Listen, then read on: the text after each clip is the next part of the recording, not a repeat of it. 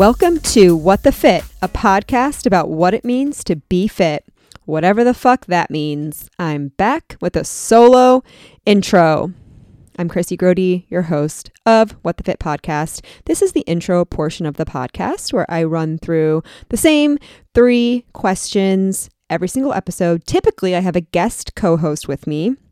I bring back past guests just for a chance for us to reconnect, see what they've been up to, and we talk about a favorite workout of the week, a fitness, wellness thing, trend people want to discuss, complain about. It's like totally open ended.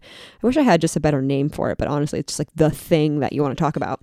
And then a wild card, which is always fun.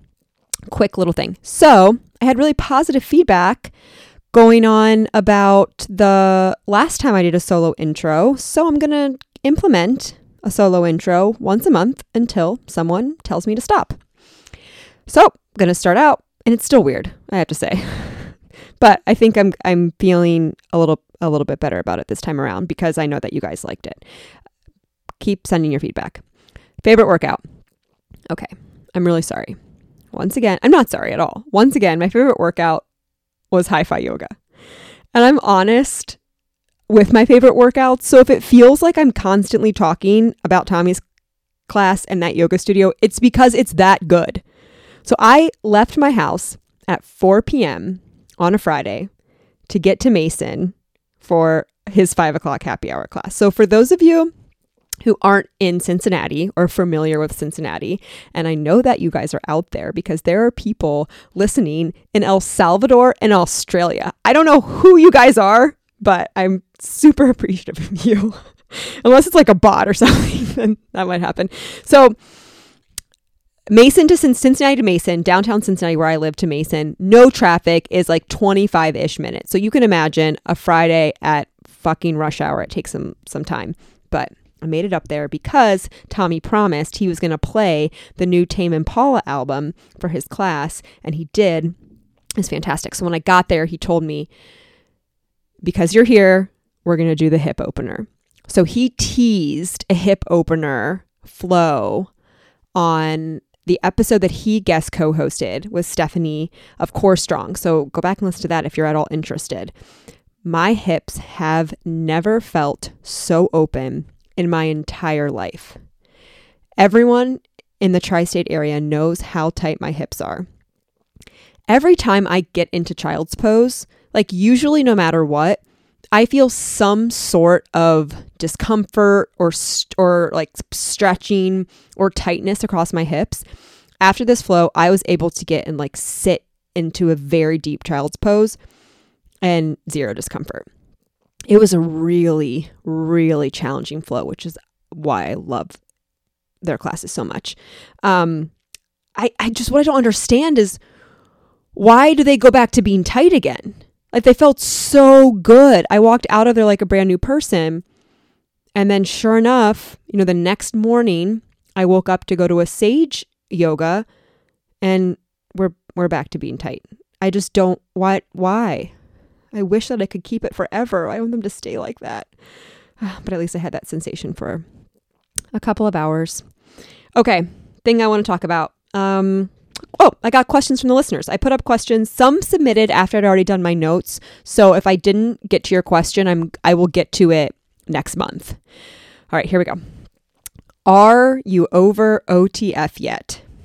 This is a fair question. I've been doing Orange Theory consistently since December of 2015. That is a really long time. And I think it's a true testament to the workout it's always challenging, it's always different, it's always motivating.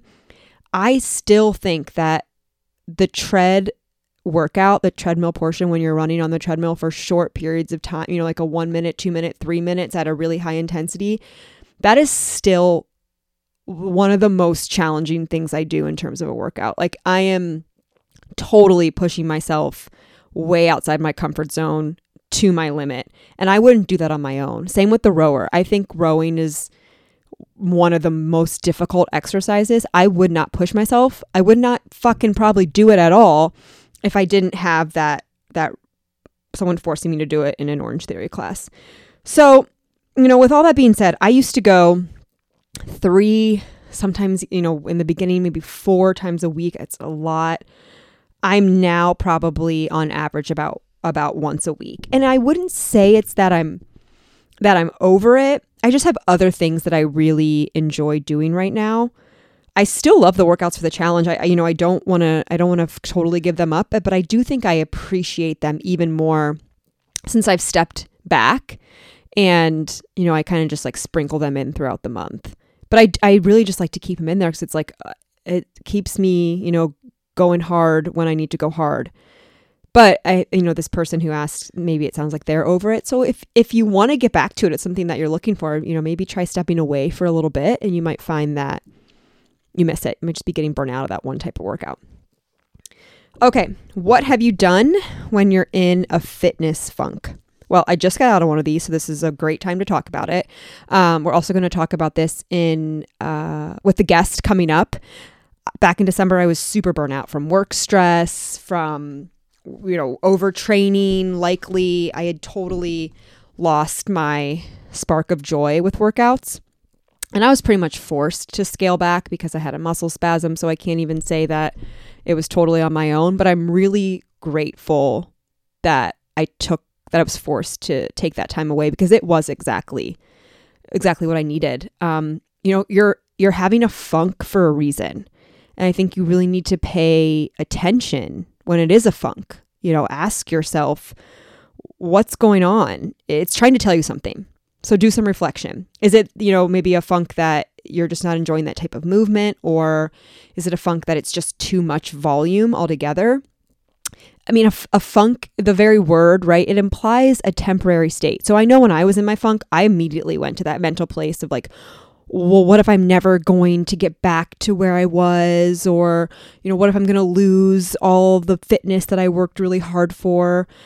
But it's just temporary, you know, and now I'm in a place where I'm looking forward to my workouts. I'm, I'm not, I'm just like really taking care of my body, I think. And, and I, almost want to automatically go back to like, but I'm not doing enough, but it feels so fucking good that I can't because I've really kind of gotten gotten trying to get past that where I'm like, oh my God, I'm not sore all the time. I'm not, you know, dreading my drive to my workout because I don't want to do it. My body's not like cr- cr- achy and cranky. And when I'm doing my workouts, I feel super strong and rested for them, which is just so much more motivating and fun.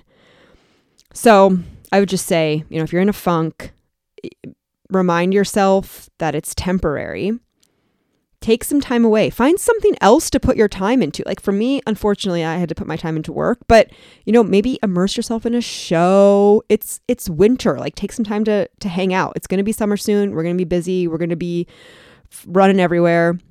Book a friend. Oh, this is a really good idea. You could organize some shit that needs organized. I need to organize my pantry and I need to organize my clothes drawers.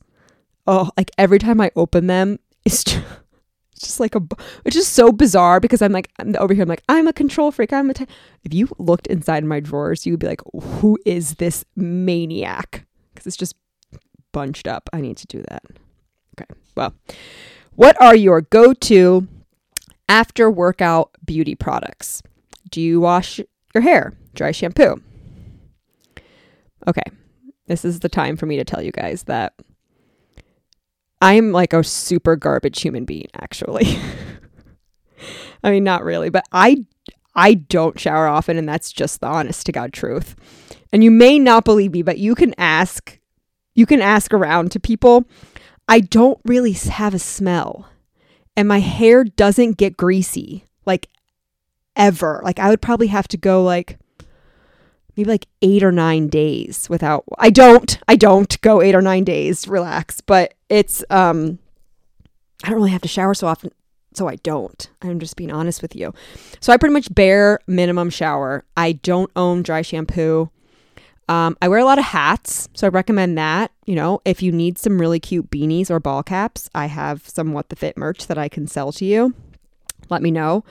Uh, I if if I feel like maybe I'm a little got a little bit of stinkiness or something, I have t- I use Tom's natural deodorant, but that's probably like I don't know once a week. I know people are weird about like the, and especially women like we don't want to smell i get it or we don't want to maybe like look like we just worked out but i'm also like hey i just worked out. This is what i look like when i get done working out. So this is you get what you get i'm sorry i'm not very helpful if anyone else has any good um after workout beauty products that they like i mean I guys i don't even wash my face to be honest i will try to change out of my sweaty clothes most of the time I know I'm disgusting. Okay, partner yoga. Thank you, Ryan, for this prompt. So, for our Valentine's Day date, uh, my husband Ryan and I went to Hi-Fi's partner yoga and massage class. So this was really great. We didn't, we didn't, you know, we we can go to dinner when we want to go to dinner, and who really wants to go to like a crowded restaurant on Valentine's Day, anyways. So I saw them post about this, and I was like, okay, this is going to be our date. This is going to be really fun. So it was two hours and it was you kind of like Thai yoga massage. We practiced Thai yoga massage and some manual massage and then did some really fun uh, partner yoga poses. So we did the one where someone's a base, you lay on your back, and then you have the base has their legs in the air and the hands in the air, and then the person's like planking over top of them. And I held up Ryan, but kind of duh, he was better as the base and when he held up me because he's stronger. But you really, it should technically, I think, be anyone can do it. Like you're just distributing the weight. He was just better at it. It was fun though. We're going to do some acrobatic yoga next, I think. But what was really the, I think, the best part of it, and when I think back on it, what I am really holding on to is that at the very beginning, they had to sit you know, an easy seat facing each other and we like held on to each other's forearms and we just like looked at each other's face. You know, it's quiet and they're the instructors are kind of leading you through I you know, I wouldn't call it a mm, don't know, maybe a meditation, but it was like look at your partner. Like this is another soul looking back at you and like feel the gratitude and appreciation for your partnership. And I think it's easy to get lost in like, you know, we live we live together. We're rushing around. We're uh, screaming out grocery lists. I'm telling him to pick this up. He's, you know, it's our morning routines. We're on our way. And it just, you can just get into this, like, I don't know, kind of flow of like your life and you're just, you know, you're passing with each other. And, and I think we're a really close, intimate couple and we have great conversations. But it's like, when was the last time that you sat in silence and just looked across at your partner and like looked into their eyes and like saw their face. So that was really powerful and it was really cool. Um, I totally recommend if they do that any other time or if you see it any any other places to do it with a significant other. It was really nice. It was a really nice little change from the usual. Um, okay. This person wrote in and they just wrote the word weed. So I love this topic.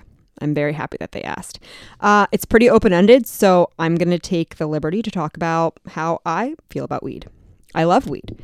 I know not everyone has this experience, and that's totally cool. I would never tell people they should do it for the sake of doing it. For me, my body chemistry, I really feel like weed is like medicine. It helps me feel deep gratitude and appreciation. It helps with my creativity and introspection. I'm really productive. You know, I love to clean my house when I smoke weed. I love to smoke and do yoga. I feel like I can really feel my body and get deeper into stretching. I love to smoke and go for walks. I love to do my makeup and smoke. I love to smoke and watch TV. I love to smoke and talk. I really don't say I fucking love to smoke weed. I really do. Um I, I you know, I I will I don't know if I don't know if do kids listen to this? I don't know what to say to kids. I really don't know. Um talk to your parents about weed. I know if any law enforcement officers are listening, I only love to do all of the smoking when I'm in a state where it's legal. Um but really, it's a big part of my life. I get a huge benefit from it. Um if you don't like to smoke, that's totally cool. It's not for everyone if you're looking for if you don't smoke and you maybe want to get into smoking, you don't know where to start and you've you know heard some of the benefits, um, you know, reach out. Now I'm open to being a weed Sherpa. If anyone's looking for that, if you just want to come over and smoke some weed. I shouldn't probably open up my house to that, I guess. I don't know. Just DM me. We can talk. Uh, okay, one last thing too. My favorite way to smoke weed is a joint. Okay. Um, someone said, everywhere you shop, your style, and then greater than sign. I love using the greater than sign. Okay, first, thank you. If there's one thing I love as much as fitness, it's clothes and dressing myself. I have always been this way. So I went to a Catholic school growing up, and so we had to be in uniforms. But whenever we went on field trips, we would get to dress down or you know dress casual whatever. And i would spend from the from the moment i heard about the field trip up until the time that it was the field trip i would spend planning my outfit. I would make you know my grandma take me to stores and i just loved loved putting together outfits. Um i do most of my shopping online now because because malls are actual hell and i feel like everything looks exactly the same so revolve is is my go-to online. They have like a million designers, a lot of different price points. They're super friendly when it comes to like shipping and returns. Their returns are so so so easy. They give you the return label in there. You just slap it on. Um, I, I will often order like a couple different sizes of the same product so I can try it on, and then it's so easy to send it back that it's just not a not a thing. Uh, LPA is a brand out of LA that I really love. I do a lot of online shopping there. I love Zara, except I cannot order online there because their sizes are bogus. I have like a, every size from an extra small to a large. There's zero consistency. It's a, it's a pain in the ass. So I usually go to Zara when I'm traveling. Um, I know we. I just found this out that we there's one in I didn't just find this out. That's a lie. Uh, there's one in uh, Easton, and I guess there's one in Beachwood, in Cleveland, and Columbus. But I haven't been to either of those. Um, yeah, when I travel, I like to pop into just random places. Uh, around Cincinnati, I've had some some really good finds at a boutique called The Most Beautiful Things in the World, which is an OTR, and the Native one. Uh, what else? I don't know. I love, yeah, I just really love it. So if you're looking for any help with styling, please DM. Okay, this is my new business. I'm going to help people smoke weed and I'm going to help dress them. So I'm just waiting for an excuse to launch this new personal business that I have. I got to think of a name. What am I going to call it? Like, like weeds and wearables. it's so terrible. Okay, well, we'll think about that. Okay, spring. I just keep saying okay. I don't know why. It's hard when you're not talking to anyone. Spring goals. I'm really happy that you're making me think about this. I'm kind of in the middle of of something right now that I'm keeping quiet. When the time is right, I will absolutely talk about it. Uh, it will make more sense. But I, in that kind of same vein, I think this spring I want to do a month of being vegan see what that's like. I want to do some kind of digital detox. So I got to define what that looks like. Maybe it just needs to be like I'm off Instagram for five days. That seems like a lot of time. Probably exactly what I need. If you have any ideas about digital detoxes or if you've done one, uh, I'm very, very interested to hear. So share your ideas. And what are some other people's spring goals? I'm, lo- I'm looking forward to, oh God, just the weather breaking. I was thinking today, I was driving over here and I was remembering that, you know, I'll get done recording probably around, you know, close to 8.30, 8.15, 8.30 in the summer, like I could go outside for a walk still. You Guys, everything's temporary. It will come around. I will be able to do that again. We will be able to see the sun again. Okay, this is a really good one. Someone asked me to tell everyone what a sporty is. So, a sporty, friends, is an alcoholic beverage that I enjoyed during my college days. They're best enjoyed on a front porch, wearing a jersey of some kind, preferably sleeveless, and that you're being, you know, a degenerate with your friends. Here's the recipe you take a 40, like for example, a Colt 45, You drink it down to where the label on the bottle starts. Then you pour a Sparks. Now, Sparks may or may not be discontinued at this point. Hopefully, they are. But Sparks was like a fruity carbonated beverage that had caffeine and alcohol. So this is this is before Four Loco. It's not a Four Loco. It's not as sweet as a Four Loco. Four Loco is like, you know, like liquid highlighter feeling and color. Sparks was a little bit more tame. So pour that in. As a result, you have this like kind of sweetened malt liquor thing called a sporty, a Sparks and a 40. Truly, I think that my friends and I were ahead of our time with this beverage. I absolutely do not recommend that you try this. It's disgusting. All right, wild card. I said all right instead of okay. Would you rather have your thoughts broadcasted so that everyone will always, always know what you're thinking while you're thinking it, or never be allowed to wear clothes, but keep your thoughts to yourself? I was really struggling last night late night writing these these show notes and I was like, what the fuck am I going to use for a wild card? And it was just like over and over and mulling it and mulling it. I'm like, I got to get over this fucking wild card. So I found this. I'm like, this sounds terrible. Both situations. I would pick never be allowed to wear clothes. There's no way that I want everyone to know what I'm thinking at all times. Okay, one fuck, I said it again. Okay, this is a this is a reminder to sign up for our What the Fit and Lions Pride Wellness workout Saturday, March 14th. It's going to be really, really fun. It's going to be really challenging. Coach Rob is super knowledgeable MMA, boxing, kicking, striking, grappling, self defense. You do not need any prior experience at all. Everyone's going to be coming this together. It's going to be, you know, all What the Fit listeners. It'll be a chance for us to get together, meet, do this really fun workout. And if you have been, you know, looking for something to kind of push you outside, well, this is this is the time to do it. Sure, you might feel weird at first. We're all going to feel weird. It's just a good chance to get out of your comfort zone. Get a sweat in. See Lions Pride Wellness Center, which is a really cool facility. It's over like towards the west end by downtown, hang out with David, hang out with me, be a blast. So, uh, link in my bio to sign up. 10 a.m. Saturday, March 14th. Use code What the Fit, all spelled out, for $15 for the class.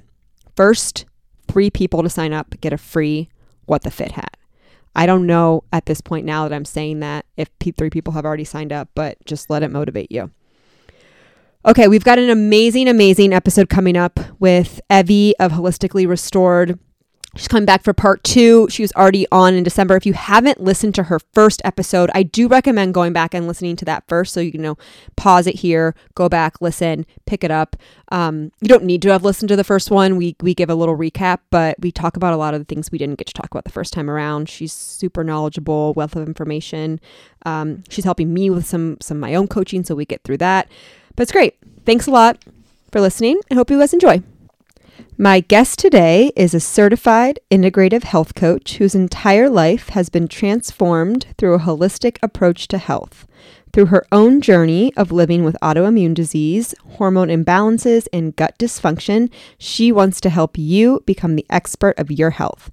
From safer beauty products, birth control, and red light therapy, we didn't have enough time during her last episode, so please welcome back for part two, Evie of Holistically Restored. Thank you. Welcome back. Yes, thank you for having me again. You are back. You are ready yeah. to go. You have all your notes. yes. We've got red light therapy. Yes. Thing. What is that called? A Joovv. A Joovv that we didn't get to last yes, time. I brought it so that you could try it out.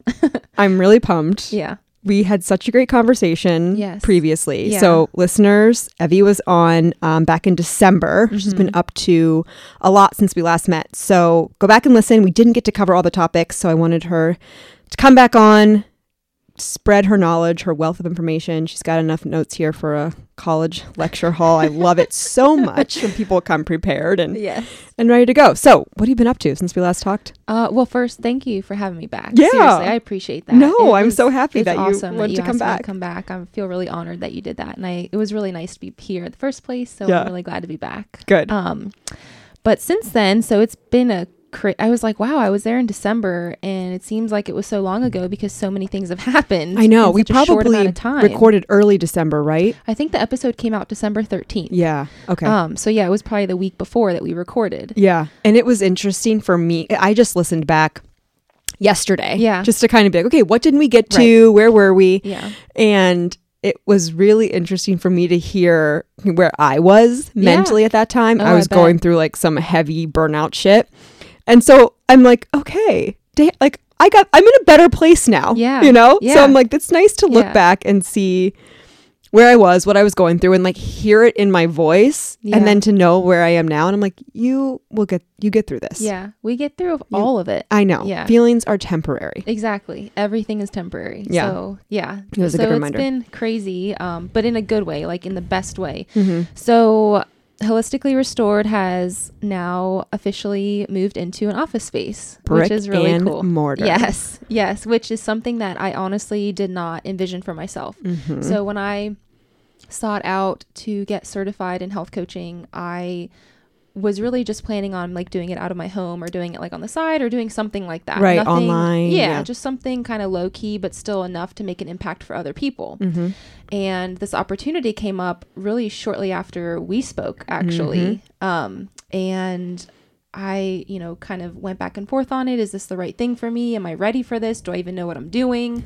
All probably no, but Yeah. doesn't mean you shouldn't do it. right, right. Yeah. So, you know, talked with my family, talked with Danny, and I was like, this is the time to take the risk, right? Yeah. Like this is the time to do it.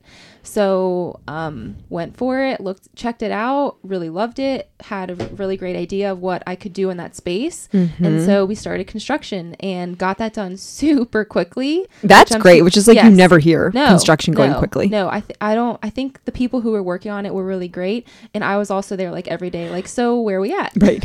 So Yeah. okay, so are you ready for me to Okay, bring this so part what's in? next? Yeah. yeah. So I was on top of it in that regard. And yeah, so it's open. I do have an open house on the 29th. Yep. So the extra day that we get in the year, what a perfect way to celebrate that. Perfect. By coming. Uh, it's from 12 to 3. So I'd love to have people come and meet me and see the space and hear a little bit more about what I do.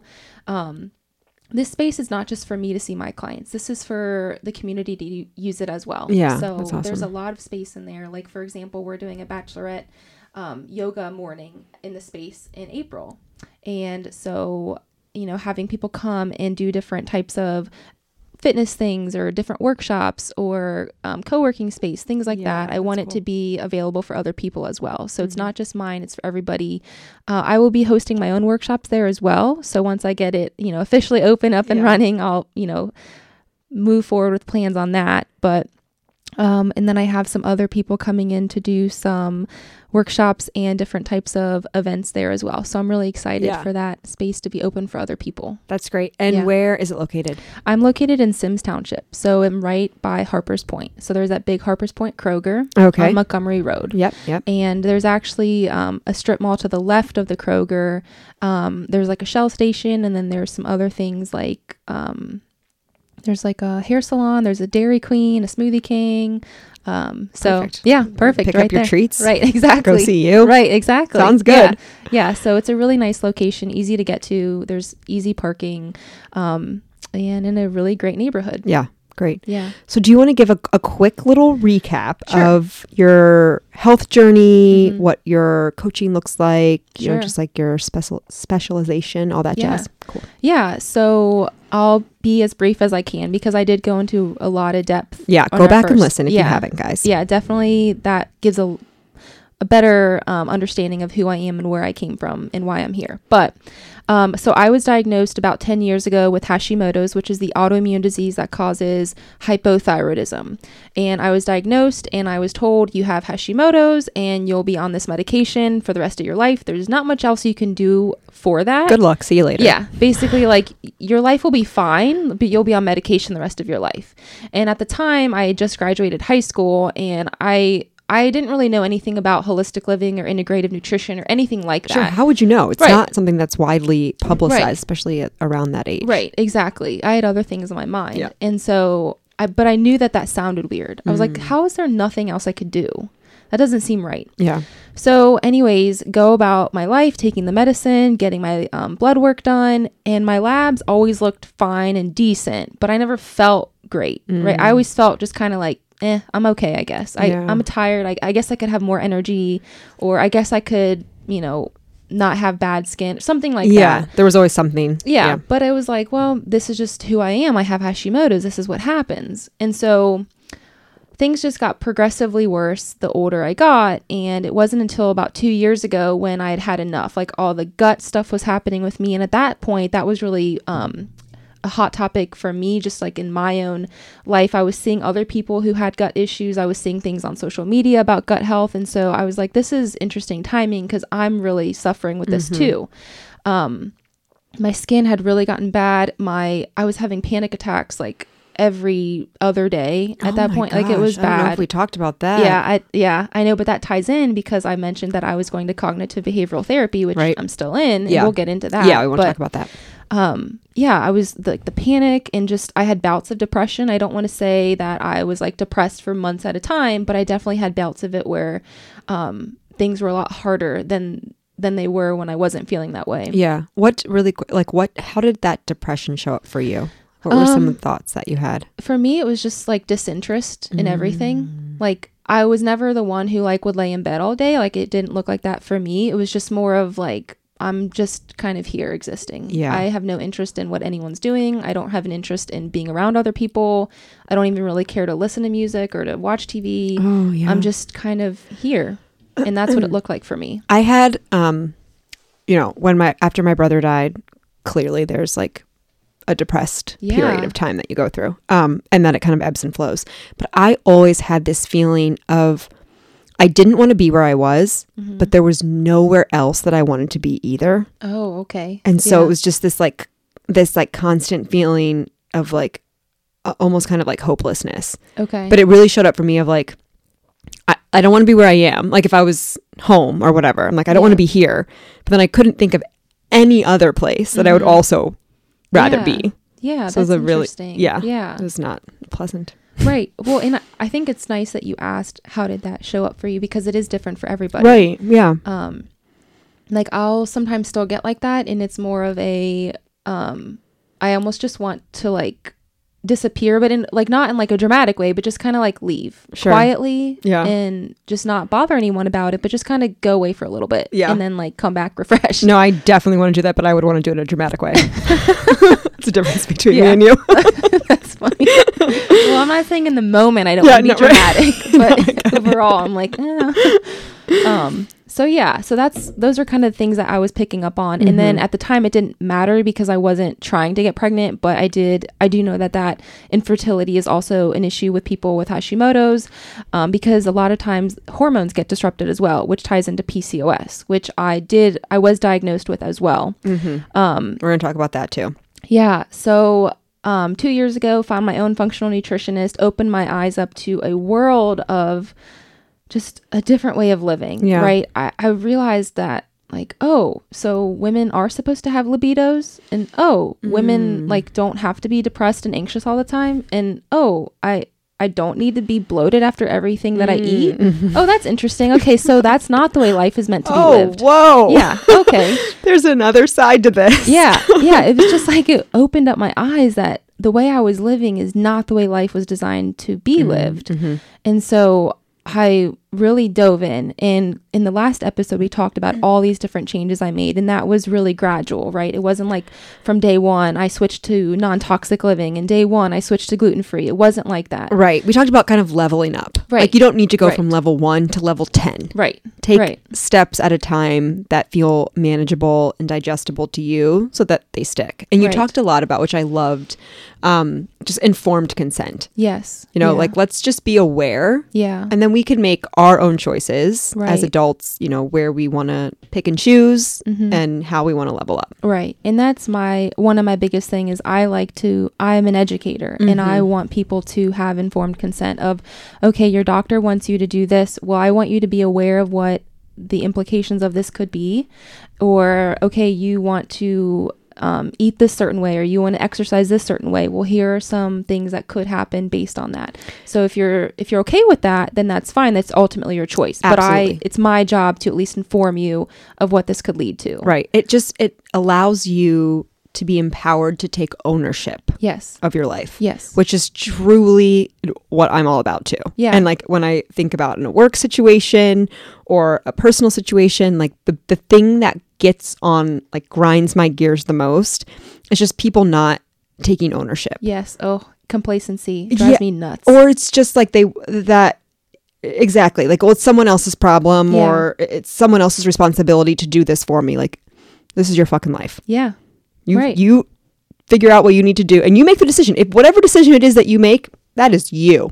right You don't want to level up, you don't, you want to take medicine apps or whatever it is. yeah But you got to take ownership for it. Someone else can't do it for you. Yeah. And and even like in my position now as a health coach, there's only so much that I can do, right? Like I can plant the seed and hopefully it blooms and you take advantage of the things that you've learned through with me and you make those changes in your life, but ultimately it is your decision. Mm-hmm. Um so yeah, so opened up a whole new world to me, realized that I wasn't living I wasn't living my best life. Yeah. And sure. I was like, this is something's got to change. So I started making changes and realized like I feel better. I'm functioning better. I have more energy. I have a libido now. I am, you know, my skin's better. My stomach issues are much better. I'm Mhm. sleeping better. I'm feeling better after the gym. All these things. And I'm like, I feel like other people need to know about Yeah. this. Like it's like the secret that Yeah. no one talks about. Yeah. Well, and I don't know um, if you listened to the episode with Stephanie. I did. T- okay. Yeah, so yesterday. and Yeah. it's the similar. So Stephanie Tiemann has Core Strong um, in Northern Kentucky, and it's a similar situation. She has Hashimoto's as well, and I Mhm. feel like when people kind of get a handle on that and they've known life really uncomfortable and Mhm. hard and a lack of energy and then they see the other side it's like how can any reasonable person be like i need to share this with everyone Yes. Yeah. And that's how I felt. because so it's so uh, impactful and dramatic Yeah, it is. I was it's like I was living in like this parallel universe of okay, I'm living with you, but you're living in this state that I used to be in and now it's like I've stepped over and I'm here looking at you and I'm like, "Hey, like let me help you." right Like, you don't come- have to be like come that. to the other side yeah, yeah, like come to the other side. Like you like you don't have to be bloated. Come here. Like you don't have to like run to the bathroom after each meal. Come here, I'll help you. Mhm, And mhm. so it just kind of grew organically where I started sharing things on my own personal Instagram and Facebook, and people started asking questions or, hey, I noticed you mentioned that. I have that as well. What do you do for it? And I realized like I really love talking about this and Yeah. educating people on it. So maybe I could do this more than just like for myself. right So I went and got certified at the Institute for Integrative Nutrition and I did the accelerated six month program. And in that process, I started building up my business Mm. and um, so officially i was it was officially started in july so it hasn't been a year yet but it's been awesome and amazing Yeah. and it's been very very cool and humbling to meet the people that i've met through this process. Yeah. Um, and just my clients are amazing and just the transformation that they're going through is really what motivates me to help and continue to do this for other people. For sure. For Yeah. sure. Okay abby let's dive in. Yes okay. So two year anniversary for you Yes. coming off birth control. Yes. So- oh my gosh. let's talk about your experience with hormonal birth, birth control. Okay. Wh- how you're managing that now hmm and you know how are you feeling Yeah. So I was on hormonal birth control, so the pill, for 10 years, I believe. And the reason I got on it was not for actual birth control. It was just because I was having really bad, heavy, painful periods. okay And so my doctor suggested that we get on the pill to quote unquote fix that. mm-hmm. At the time, I was like, yeah, for sure, let's do whatever. Anything to give you Yeah, relief, Whatever. sure. Yeah. Um, and so and when you say bad periods like Mhm. heavy bleeding cramping yeah what does that heavy look like bleeding pure um definitely the heavy bleeding the cramping and um ba- like headaches as Oh, well okay. that was a big thing for me uh-huh so i'm on hormonal birth control so i'm on the pill and then in that p- period of time where i told you i was kind of having this awakening of my own where i Mhm. was working with my nutritionist i was learning more about what medicines do and like what impact they have on your body mm-hmm. I learned a lot about hormonal birth control. and how that actually is a big fancy band aid for a lot of the issues that I was having. Mm-hmm. So hormonal birth control's job is to shut down your hormones. I mean, it you want your ovulation to shut down to prevent pregnancy. Yep. That is what the ultimate goal is. But in doing that, then they they say that your period gets regulated. Well, you actually don't have a real period when you're on the pill. Yep, we talked about It, this. yeah, this is a which pharmaceutical was, bleed. blew my mind. I didn't know that. Yeah, yeah. Um, it's a pharmaceutical bleed. Just it's necessary to prevent any breakthrough bleeding, Mm. and so you don't actually ovulate, so you don't actually have a uterine lining that gets shed. So I didn't know that either. Yeah. When I and so I when I was researching all of this, I was like, wait, that that's weird. Like I haven't had a period for ten years. That's Mhm, crazy. mhm. Isn't that like a like a report card for a woman's health? Because it is like how our monthly cycle is. That's a really good um, indication of how our health is.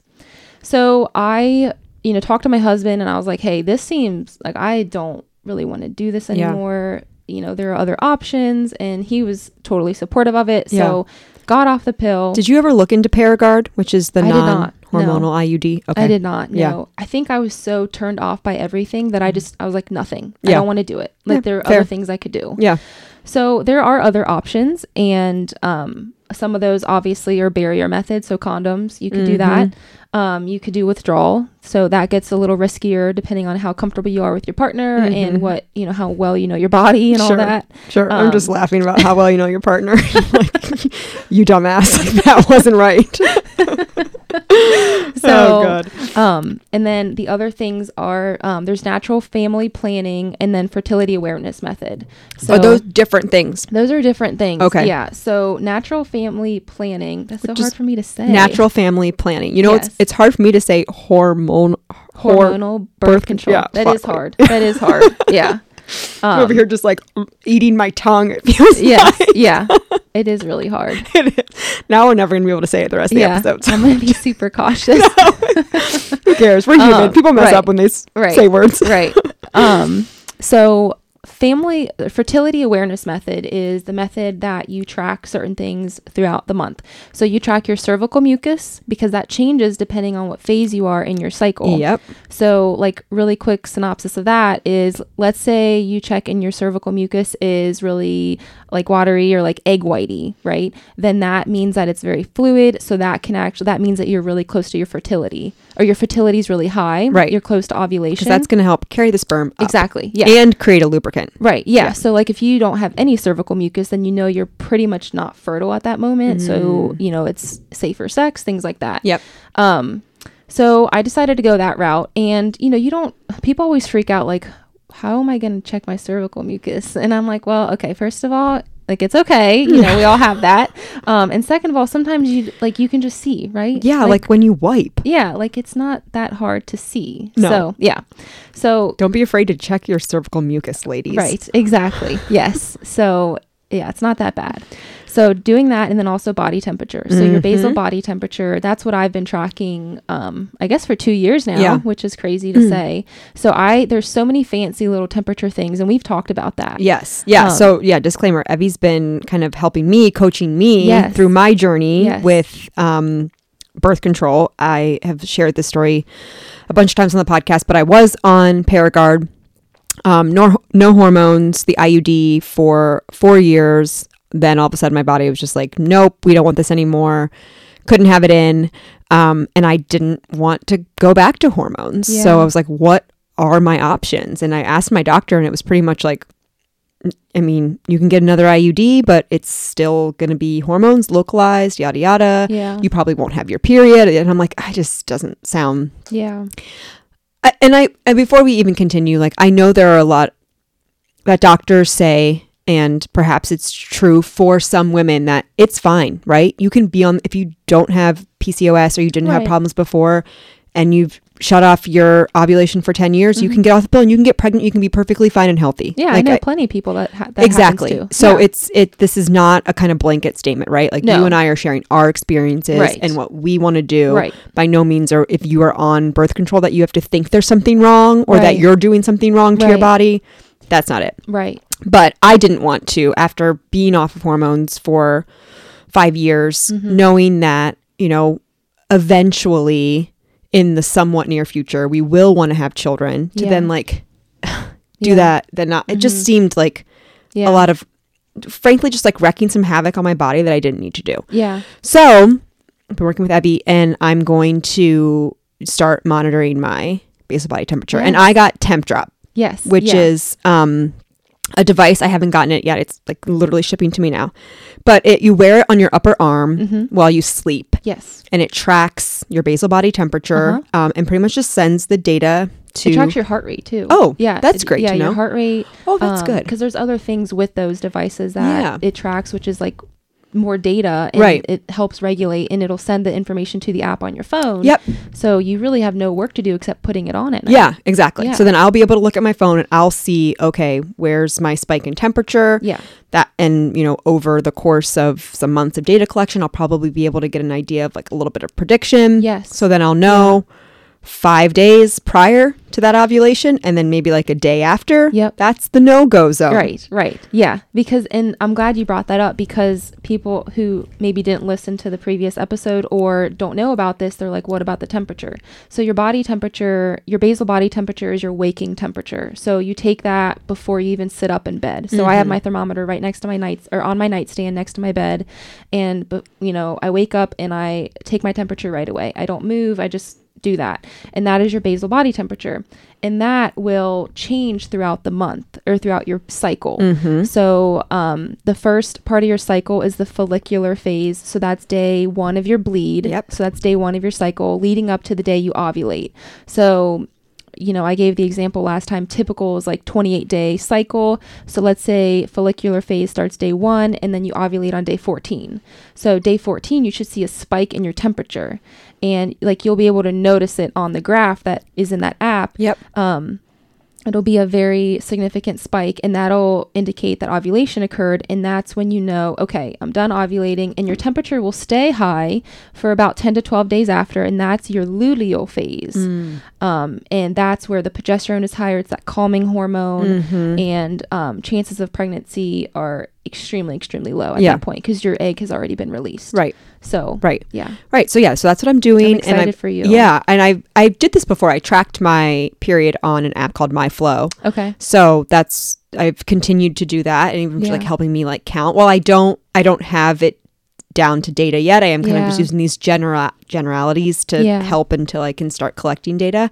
Um, but I was, you know, I'm telling you this before. I was really trying to pay attention to my body, Mhm. like physically, mentally. How am I feeling? Mhm. What are my energy levels like? yeah throughout the cycle and like was pretty dead on of like okay yeah this is the day i was gonna i knew when i was gonna start my Yeah. period yeah so that was cool That to is be like that is cool to and get that- in touch yeah. like that and that's what i love that's what i want women to realize is that like we are we are amazing like our Yeah. bodies are unbelievable at times and Yeah. i'm like i cannot believe this is happening with me doing practically nothing Mhm. right like all of this stuff is happening and i don't have to work for it really yeah you know I mean, you know um, as long as like your hormones are okay right but it's amazing to me that our bodies do this and you can actually pick up on it. Yeah. So like we were saying, I'll notice when I'm ovulating. So like I'll have a breakout or, you know, obviously like your libido gets higher Yeah. because, you know, just naturally Yes, you're like, I okay, I'm ready for totally know to that. a baby. i will be like thinking about sex in the middle of the day when i'm working looking at an excel document Yes. yeah. Right. Yeah. And that's good though, because Yeah. that's, you know, that's healthy. So again, this is my experience. I'm not saying that if you're on hormonal birth control, you need to like run away right now. I'm not saying that. Nope, we're I'm just sharing Yeah. I'm our saying stories. this is, it's my job to educate. Yep. And, you know, just kind of plant that seed that this is there and this is what it can do. right right Um, so yeah, that's so I've been doing that for two years because I think people when they hear that you're getting off birth control, they're like, "Oh, you're gonna have a baby," and I'm like, "Well, no, you know that's Right. not what we want right now." Yeah. Um, so for two years, it's been working. So Yeah. don't worry about that. It's Yeah. definitely doable to not get pregnant i know you're and not be on birth control. yeah, I appreciate that. can you Um, give me like a like my money like a money i don't know some guarantee or like if i get pregnant Oh, can i give it to you or what how does it work yeah, I'm sure someone's gonna reach out like, "Okay, I need a guarantee written by you that this is not gonna Yeah, happen." it's not that's not gonna Yeah. happen so yeah so it's totally doable but yeah it's been two years which is really amazing um and in those two years i've seen my hormones fluctuate get better get worse and like finally they're just like even and it's Mhm. nice and the changes that happen in the month are happening and it's just nice to feel that my body is doing what it's created to do. Yeah, it do- it I It's I just feel empowering. that too. Yeah, and I- that's it- what we talked about Right. like i it's just very empowering to understand your body and because you're living in it Mm-hmm. and we know so much about other people or celebrities or this or that but we don't know enough about our own bodies Yes, and so i just want people to realize that we have to work with our bodies and not against them yeah. And so you have PCOS.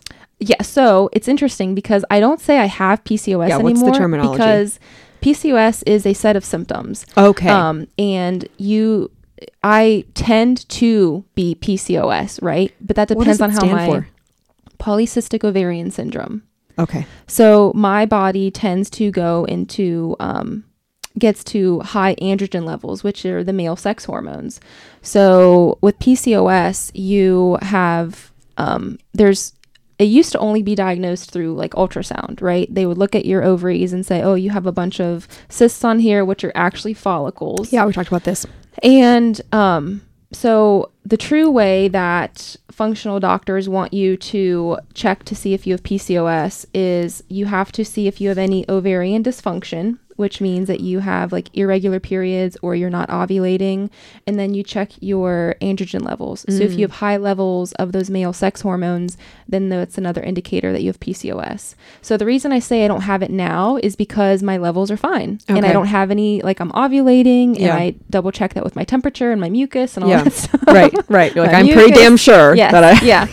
Yeah. So because of that, I'm saying I'm not PCOS right now, but I definitely can swing back into it if I don't stay on top of it. And what are some symptoms? Like, how do they manifest? Yeah, so that manifests. We talked last time about some weight gain in the like your trunk area or like your waist. Mm. So if you have kind of like that apple shape, Mm-hmm. that can um, signify PCOS.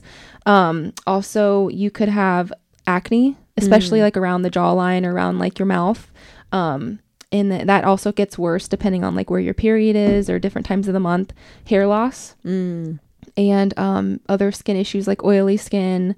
Um, and like I said, PCOS is really common, like in conjunction with other things. So like with thyroid disease, it was really hard because I had both, and so for me, I didn't, I couldn't quite differentiate. Like, is this coming from the thyroid disease or is this coming from PCOS? Mm-hmm.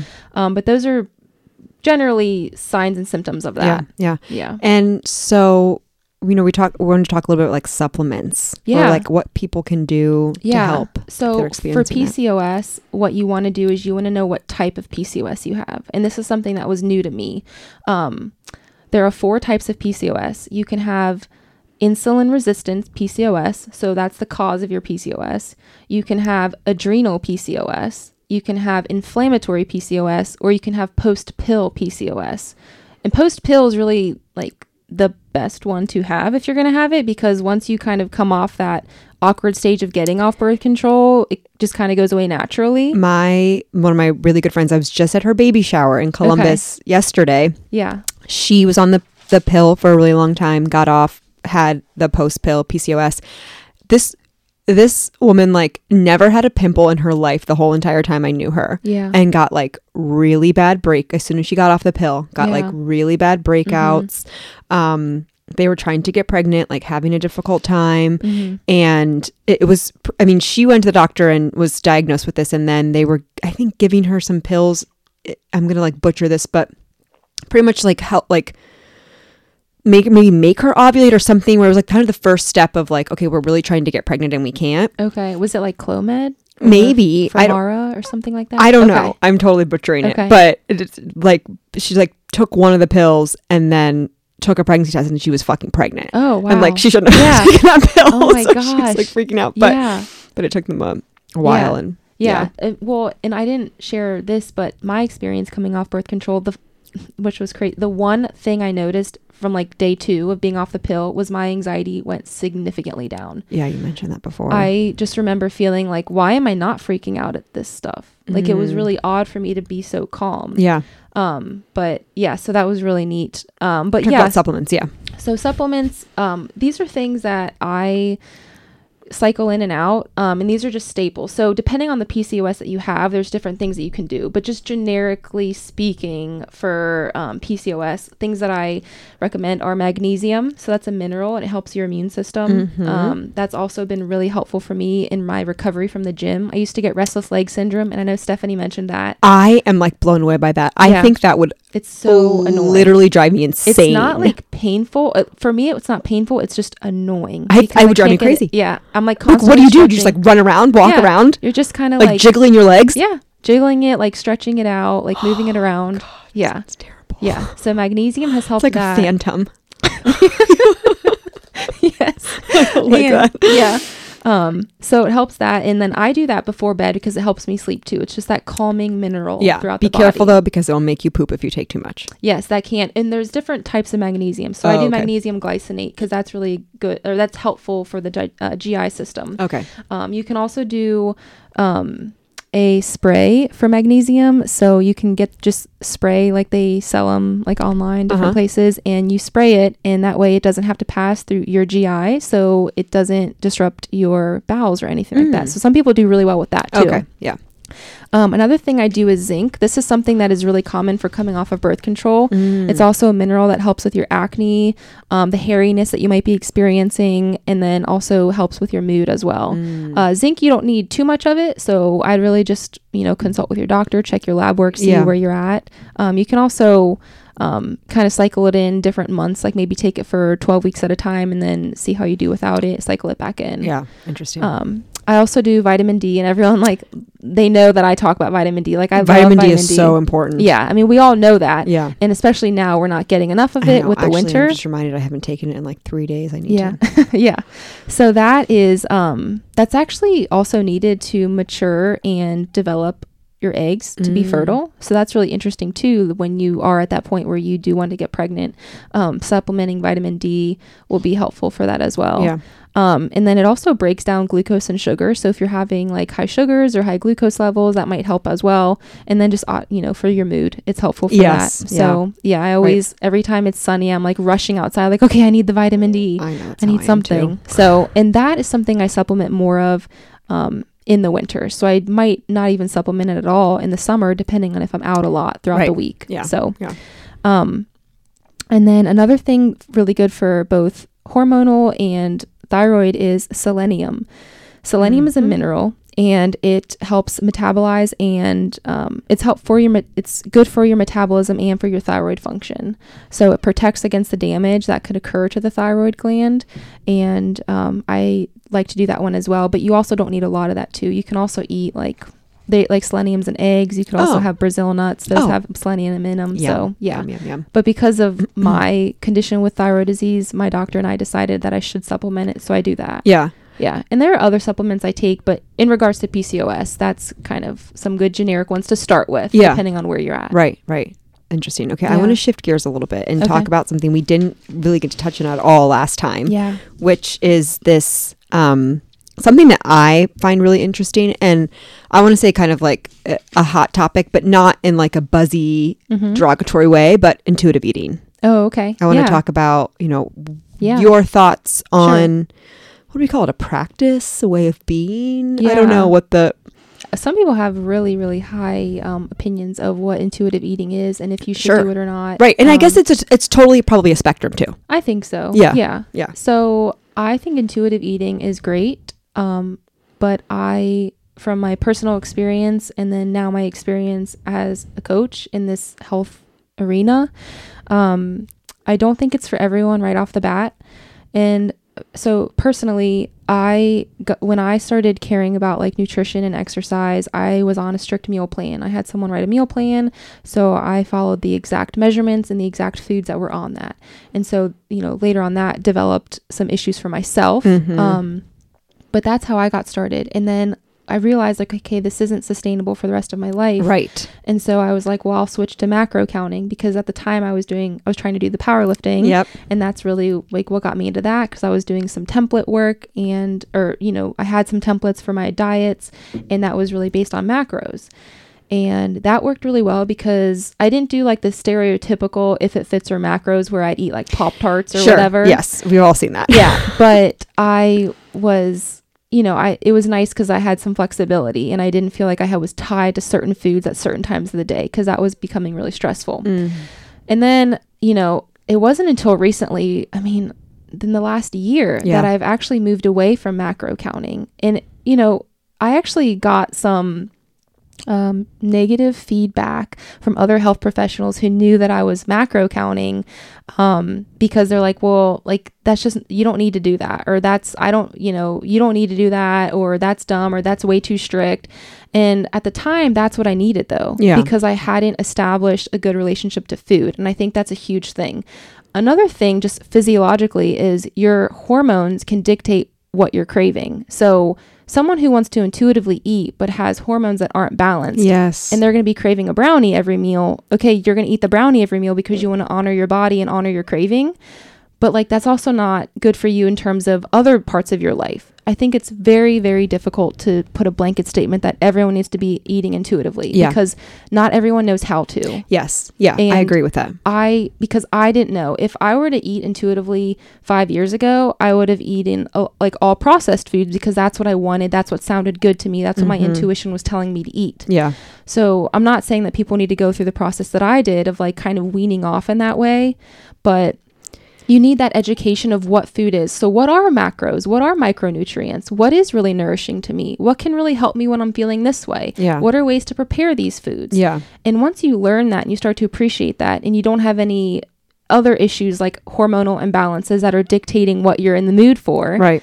I think you're in a great position to start eating intuitively. Yeah. And that's what I've been doing the past I don't know, I just told Danny this like I don't know how many months it's been, but it's it is really nice, but I know that I wouldn't be here with quote unquote like a level head in terms of intuitive eating if I hadn't gone through the macro counting and where I learned about stuff like that and I learned about portions Mm-hmm. because there are still times where I'm like, oh my gosh, I could totally go for a second serving. Yeah. But I know like I really don't need it. Yeah. You know, it's fine. Like I'm gonna eat later. I don't you know, I don't need that right now. Yeah. But if I hadn't gone through that type of strict regiment, then I don't think I'd be to where, where I am now. Yeah.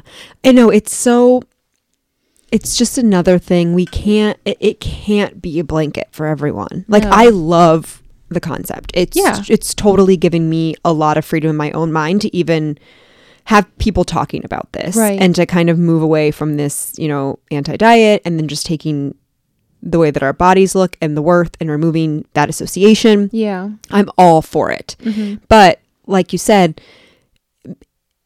if your if your hormones aren't aligned Mhm. or whatever else is going on on in your life emotionally maybe or Yeah. like a, a, any kind Like of high ad- stress addiction season. to Yeah, food, Right. that's not your intuition talking. Right. That's not intuitive eating. Right. That's something else that we need to get a handle on. Right. That's saying, you know, whatever the Right. whatever it is telling you because And- it's not really coming from your intuition. It's coming from something else that needs healing too. Right. And even it's not just about overeating too with intuitive eating. Like some women will undereat because they don't either they don't feel hungry or they don't um, know how much to eat or they're just like too busy and they're you know they're not fueling themselves yeah. and so it can be both. And uh, yeah, I just like the way that you put it. It's not just about I just think that you have to there's a time and a place. Like Yeah. with my clients, most of them come to me under eating Mm. they think they're overeating, but they're under eating. Sure. And so to me, I can't just say like, okay, I just like these are the foods you need to eat, like go on your way. So I give suggested meal plans. I don't give specific meal plans, but I say these are this is a category that I'd like you to choose from, or this is really also helpful for balancing your hormones, or let's try this food, or how do you feel about this? And we we come up with something that works for them with you know suggested portions. And once they graduate from that, then they're ready because they know, and Well- they're not they're not stressed out about food, Well, and they know how to fuel. That's the fuel. Thing, right? Is like It's you're probably coming and like you've got a lot of shit going on. Yeah, And being able to take one less stressor out of your life of like Mhm. how much should I eat? What what should I eat? You know, again, like you said, it's not a strict thing, but like, okay, I'm given a framework to operate in. Yeah. That sometimes will alleviate the stress Mhm. that you can like get back to like healing really the core of what you should be healing, whatever that is. Is that Yes. something emotional? Is that hormonal? yeah, Stress, you know, Right. whatever so that you can eventually move to that Right. place like i think it's that's the goal right but it can't Yeah. maybe you can't always not everyone can always start Right. there Yeah, it's a progression of where what are you eating now? So I always have them fill out like a, a food diary and I say like don't omit anything just because you know I'm gonna look at it, right? Yeah. Or don't not eat something because you know you have to write it down. I this is data for me. I just want to know where you're at. And most of the time the goal for me is just let's get you eating more whole foods. Mhm. You know, it's not about the portions so much as it is the quality of the Mhm. food. yeah Um, and so really nourishing your body, that's the main priority. And so when it comes to intuitive eating, I think it's great and I think it's awesome. And I think it's definitely a goal for everybody. But the issue is, I don't believe that everyone knows how to intuitively eat. and right like with the bat. anything else there's not one path to get there Right. there's probably a million different ways Yeah. that you can ultimately get to a place mm-hmm. where you're able to listen to your body, Mhm. honor it, and Right. like maybe sometimes not honor it and Right. eat more than you want because it's Christmas or things or whatever, whatever Right. the reason, a Tuesday, whatever, Right. and then not come from you know this place of guilt or then further restriction and yada yada yada. It Yeah. goes down the it took me a long time to realize what foods did what. So like I know if I have a higher fat breakfast, I feel better throughout the day. But you know, I didn't learn that by doing intuitive eating. I did that because that was actually on a ma- macro plan that I had and I was like, Mhm. "Oh, this actually works really well for me." So yeah, there are different routes to get there. Um And I think But the biggest thing too, and maybe this is uh, getting back to the identifying that core is, are you always coming from a place where you want to lose weight?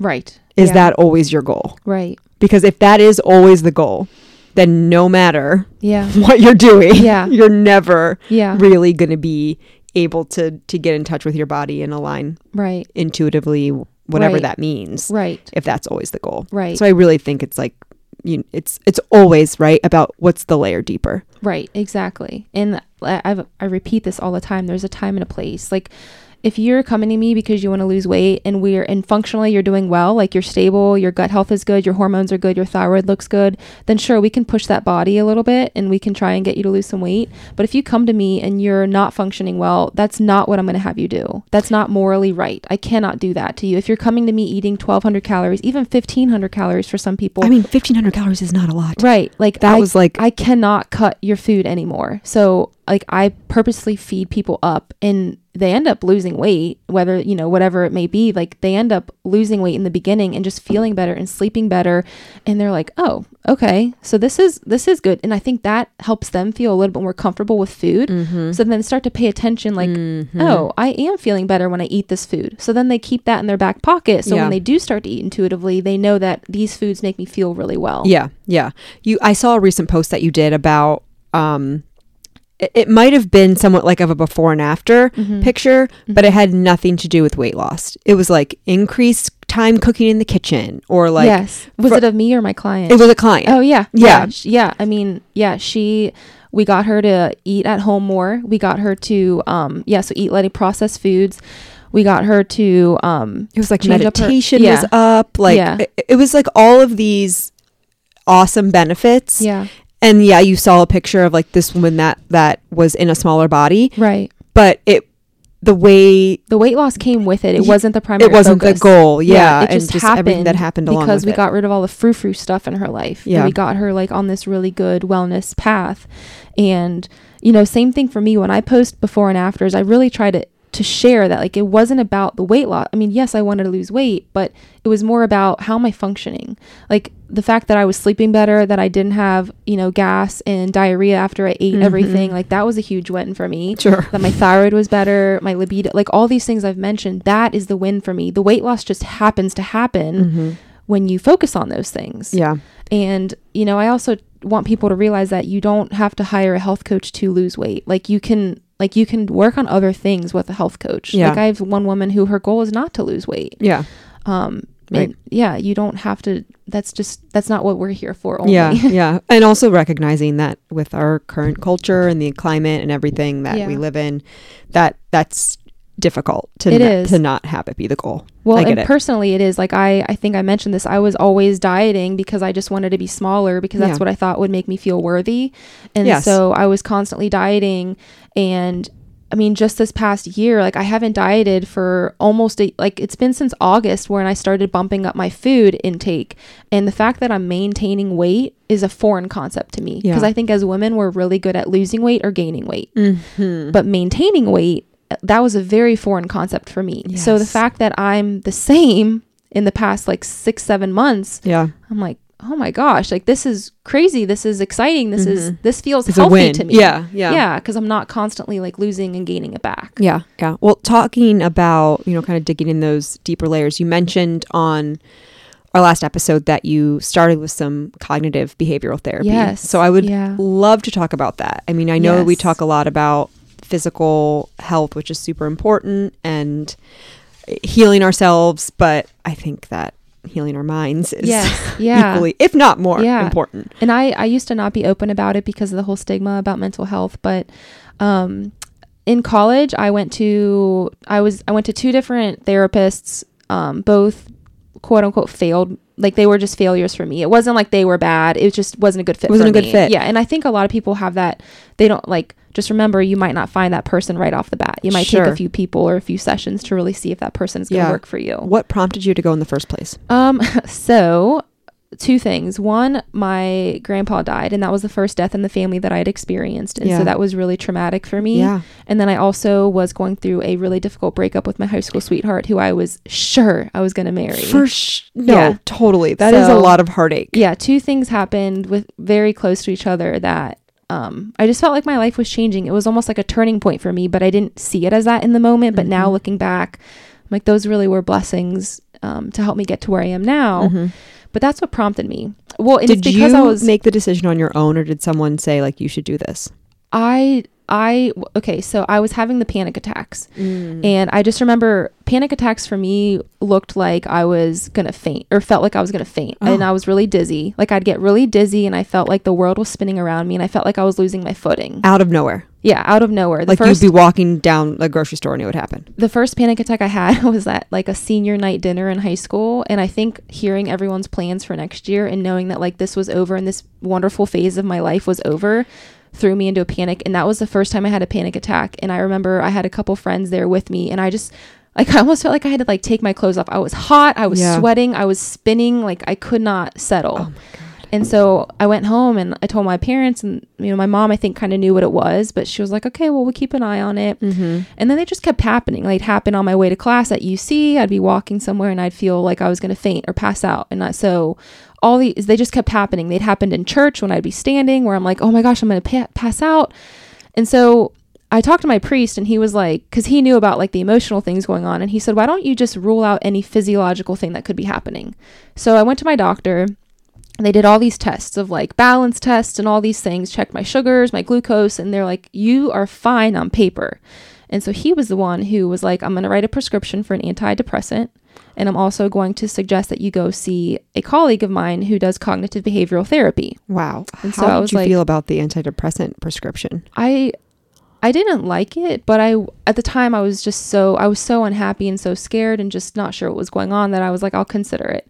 Yeah. So that felt- seems like, to be honest, like that seems insane to me. that someone knew that you just went through yeah. two situations Yeah. that are absolutely natural Yeah. causes for depression. Yeah. Like you're gonna be sad about those things. Yeah. And and arguably like you should be and you should process whatever it is. That that he was just like, here's a pill for it. yeah. Yeah. That's crazy Yeah. to me. Yeah, it was it was it was definitely crazy because I was already on thyroid medicine by that time, and I'm like, oh my god, another medicine, and I'm like 20 years old. like, what is wrong with me, old lady? Yeah. So I just thought this, like, I don't know, this it didn't seem right to me, but so I went to my therapist who does cognitive behavioral therapy. Also another caveat that like people that are on antidepressants and are prescribed and right, they they are also there for a reason. Like I'm, I'm like right. when I hear that these two traumatic life events happened, Yeah. it's not some imbalance in your mind or Right. you know whatever Right. it is. So again, caveat anyone. that- right. Yeah, and not say that like you shouldn't take. No, it. I'm It's not saying that at all. I- Yeah, no, and that's a whole other thing. Like, there's definitely things that are. Uh, again, informed consent that I would like people to know about those types of medications, but that's a whole I know a thing. lot of people that are on antidepressants and are functionally functioning wonderfully well Yeah. because of them. Right. And I don't. Right. I'm not at all saying Right. not, but just to hear that that was what you went through, and that Yeah. the automatic Yeah. response was a Yeah. prescription is crazy. Yeah. So I went to my therapist and I had filled the prescription, but I hadn't taken it. So I had it with me and I like took it there and I said, This is what Dr. So and so said. And he Mhm. also said I should come see you.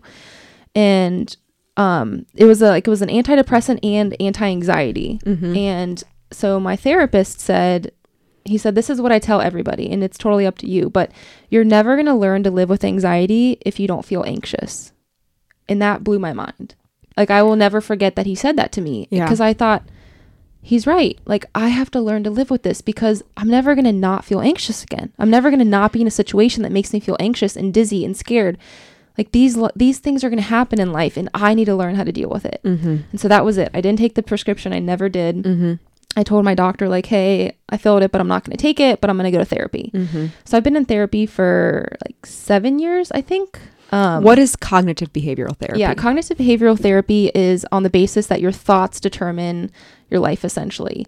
So it's on your thought patterns. So there are different layers to it. So and this took years for me to really go through with my therapist, but what Yes, we've discovered is that this is not an overnight Yeah, no. process. no. Like anything else we talk about, Yeah. it's not overnight. Right, right. So everyone has a schema, which is like a file folder in their brain Yes. of a belief system. Yes, So we discovered that my schema is that I'm not good enough.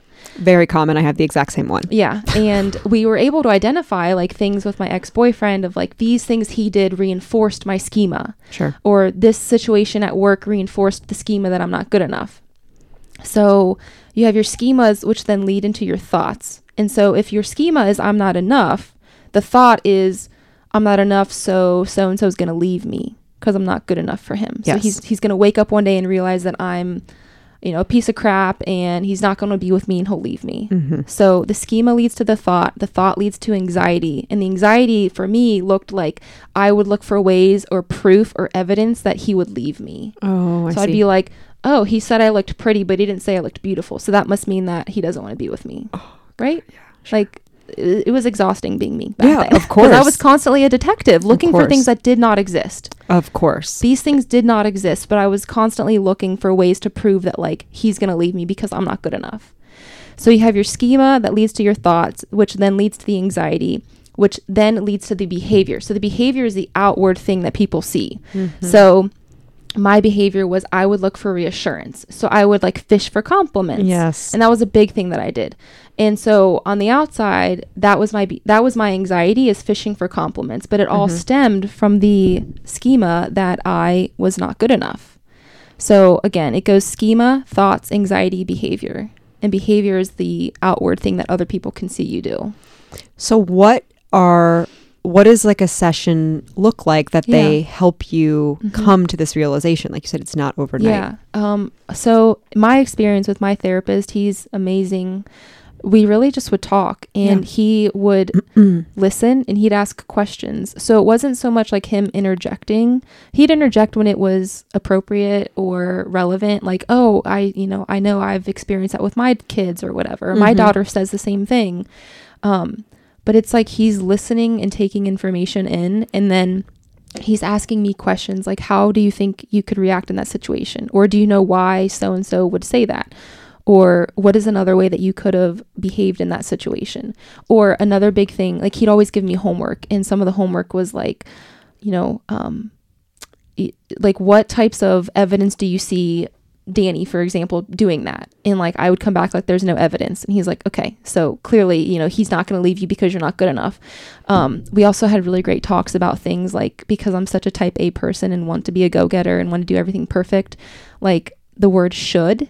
He told me that, you know, should is a really dangerous word. There's only three reason three types of shoulds that are okay. Moral shoulds, legal shoulds, and like if I pick up this piece of paper and let go, it should drop to the floor. So what like, is like the context where should is dangerous for you? So like saying like, oh well, he should have said I'm beautiful and not pretty, and it's like, well, like so Mm. like an expectation of someone. Yes, yeah. So like the moral should is like, okay, you should not go and kill someone.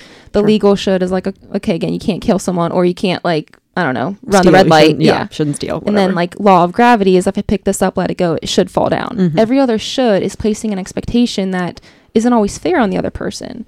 So through this, I've really been able to realize that I've been able to like I think I'm a little bit more aware of myself in the way that I react to other to other people and how other people react and Mhm. stop like I've had to stop placing these expectations on people and stop trying to change people to fit my my comfort of wanting control Yeah. and because that's another thing is I really like to have control Yeah, and so same. I will try and manipulate the situation so that I have control and that's not healthy and that's not good for other people as Right. well Right. It's just another way to feel safe, right? right Because right. there was a time when that worked. That strategy Right, worked at right, one point. Right. And he's, I mean, he's helped me. I, I mentioned this on the previous one, like identify that I'm an inboxer type. So I like to do one thing and then I can check it off my list and then move on to the other one.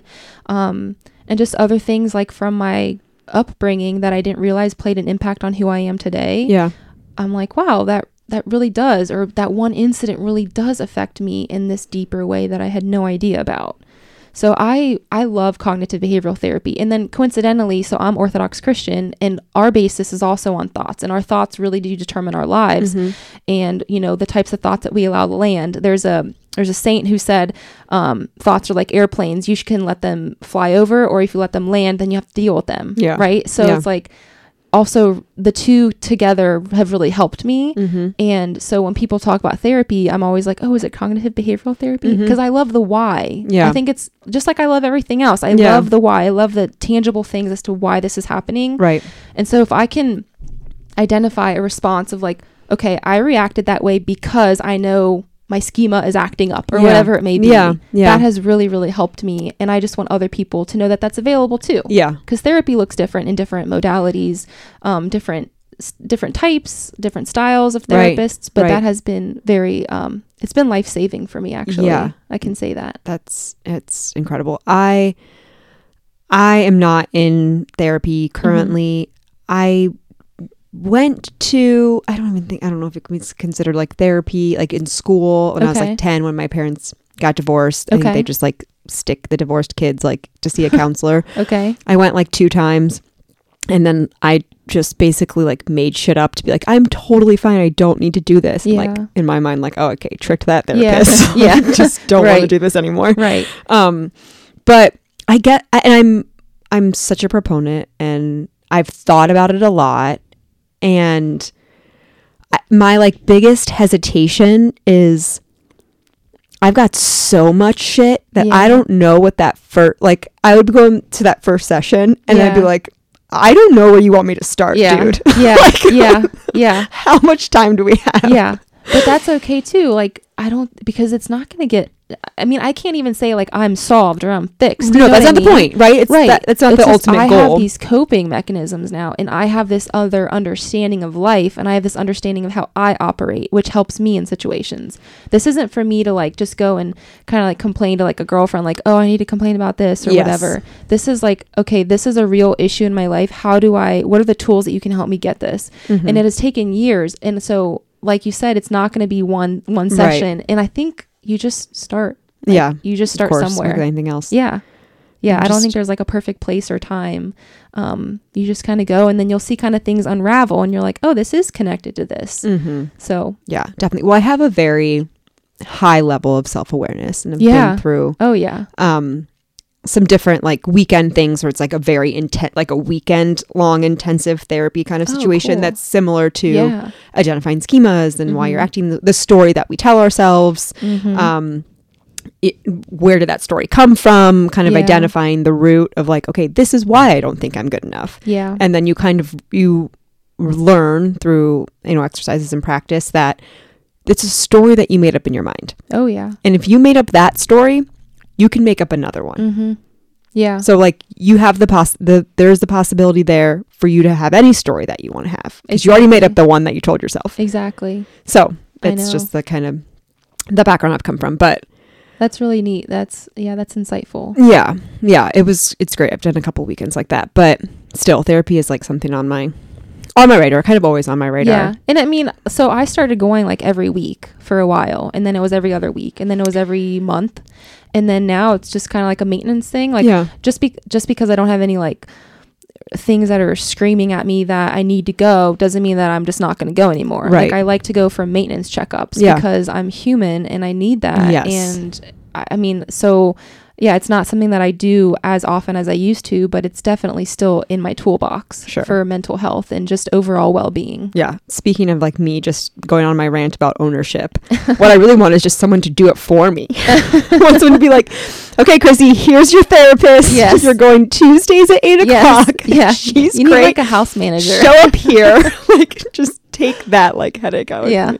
Uh, okay. So I, I also really want to hear from you on routines. okay. I love routines. Yes. I want to know like what's your nutrition, your exercise routine look like right now and why are routines important? Yeah, so routines are really key in my coaching um, because I've learned that they are kind of like, for lack of a better term, the pedestal that we sit on. So if Mhm. you have a, so I always start my day with like an outdoor walk or in prayer and things like that. Are you doing outdoor walks right now? Yeah, Oh, good I know. for you. I bundle some. They're not very far right now. Like I'll Mm. go maybe a few blocks and then I like scurry back home. what time are you going? Um, like between seven thirty and eight Oh, thirty. damn, girl. Just depends then. All right, yeah, you're good. yeah.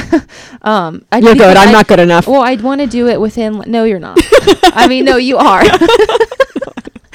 I want to do it within like 30 to 40 minutes of waking up to get that cortisol response. I know. I used so to do it all the yeah. I like to do that. I mean, it'll it's hard though in the winter. I know. It's I okay. keep. That's what I said today. You'll get back to it. I will. I will hundred percent get Yeah, back to it. It's like the most to it. joyful thing I do in my Yeah. life. I will get back Yeah. to it. And I like starting my morning off in that regard because when I start my morning off like that, then like I've had a say in how my day starts. And I like that. I'm not getting woken up by in like a frantic and I need to rush out the door and do this. It's like I had my time and now I feel ready to take on the day. And no matter what comes at me, you know, it's not going to take me off my pedestal because I'm centered there. I've found Yeah. my center for the day. Yeah. And so I like that. Um, and, and I want my clients to build those as well, whatever that Mhm. looks like. So getting morning light, um, doing journaling before bed, ta- you know, Mhm. turning electronics off before bed, um, whatever that might be. That's really important for me because it keeps you centered. Yeah. Um, and then for my own, so nutrition, I told you that I used to do macro counting, and like that's something that I think I'll incorporate again if I need to, like kind of tighten up my diet a little bit from that time to time, um, or you know maybe I won't. It just Yeah. depends on where I'm at.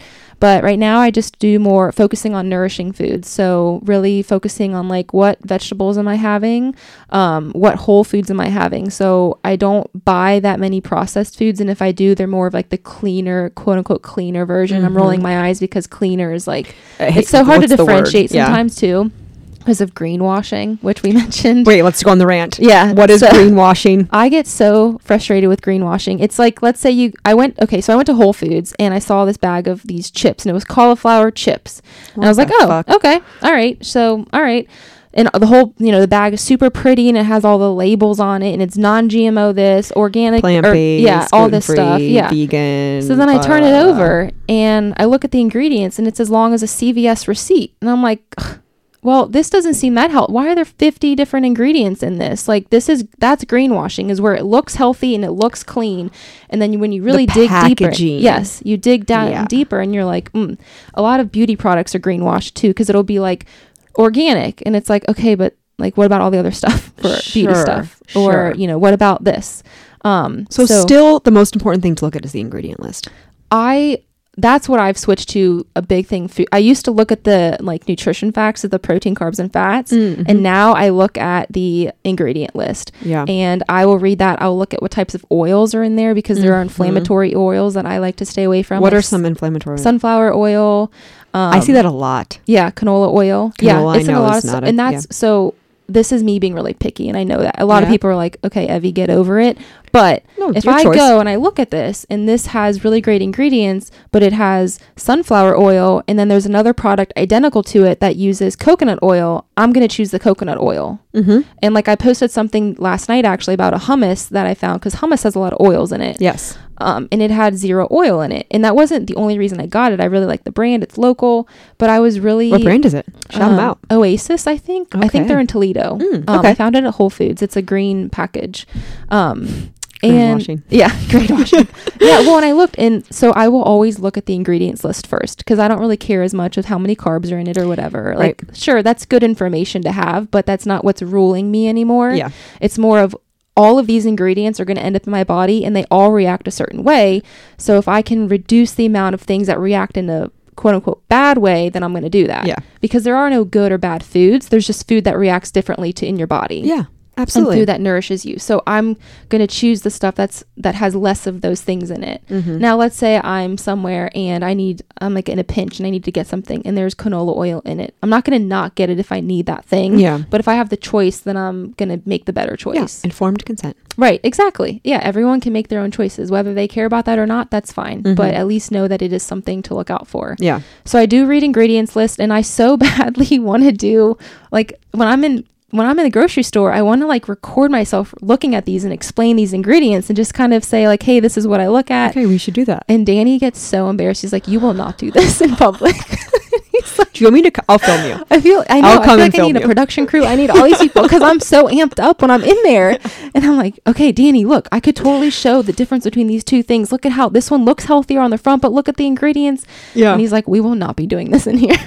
That's so funny. I'm like, come on. But Yeah. I do have like these infamous rants, and that is one of them because it's confusing for people because they It is. like even I'm not gonna say the brand, but there's these like um chickpea like snacky things and they look super healthy. The packaging is really clean and neat, so you think it's really healthy.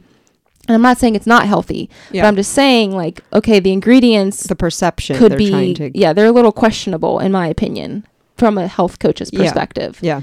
So just be aware that those are things, and those are things I talk about with my clients. Is let's look at the ingredients, and this is what we can have more of, and this is what we want to maybe mm-hmm. Stay away from, or just have in moderation. Mm-hmm. Yeah. So you're focusing on on whole nourishing foods for your nutrition. Yes. What does exercise look like? Um. So this is Morning always really walks. hard for me because um, being in this like I guess industry, this health arena, um, I almost feel left out because like yoga and Pilates are not my favorite things, and Mm-hmm. so I feel like that. Um, you feel like as a holistic health coach that you like- should love yeah, to like do yoga should, and Pilates. Like those should be the things that I do all the time, right. and I just can't. Do you feel that because of like looking around at other people doing it? yeah, it's Mhm. a comparison thing. Yeah. And that's why like I'm aware enough to know that that's just comparison. No Right. one's ever said anything. I mean, No, there's no rule. yeah, no.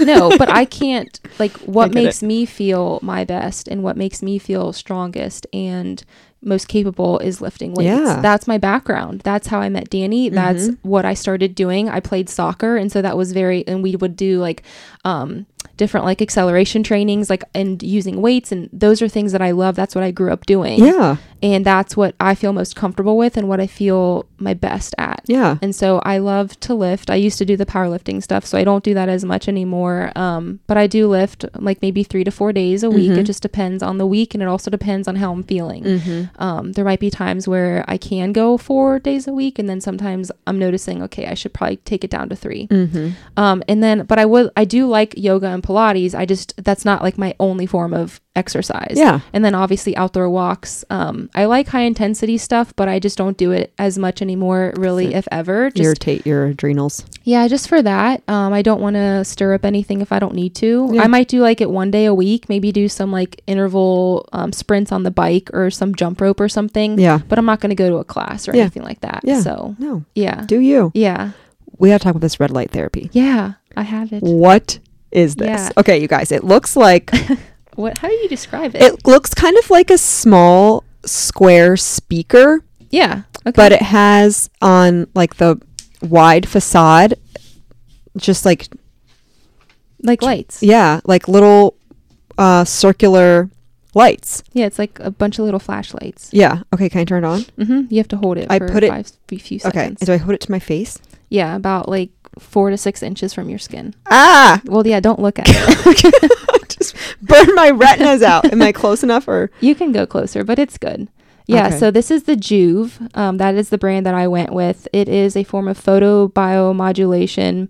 do I move it around or just hold it here? You can hold it. Like Okay. I move it, just you know, I'll hold it for like three minutes on each side and just kind of whatever. Um, so this red light therapy, um, so it's natural light that gives your mitochondria a boost. Um, and the mitochondria is what makes the energy in our that powers our body.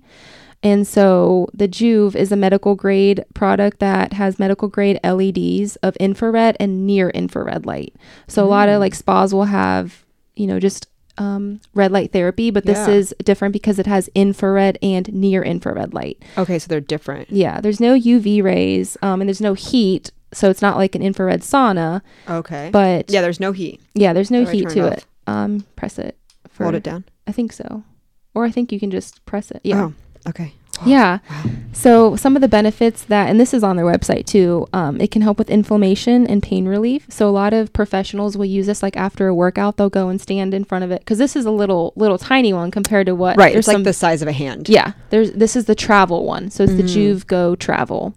Um, there are some giant ones that people can have in their gyms, and you'll stand in front of it. So, like a lot of the, or not a lot, but a couple like fitness studios around town are getting infrared Yeah. heat. Yeah. Okay. But that's different than the light. yes, that's different than this product. Okay. Yeah.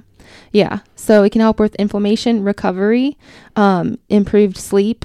And I know some people that do this before they sleep, which to me, like, I, it kind of gives me a little bit more energy. So I wouldn't do it before sleep. I do it in the morning. Okay. Um, it helps with your skin. So that's what I've really noticed, like, above anything else, is i have acne scars. I, w- I did have acne scars, just like little tiny things. Nothing Yeah. outrageous, but enough where I notice it. Pro- Mhm. Other people probably don't, but Yeah. I do.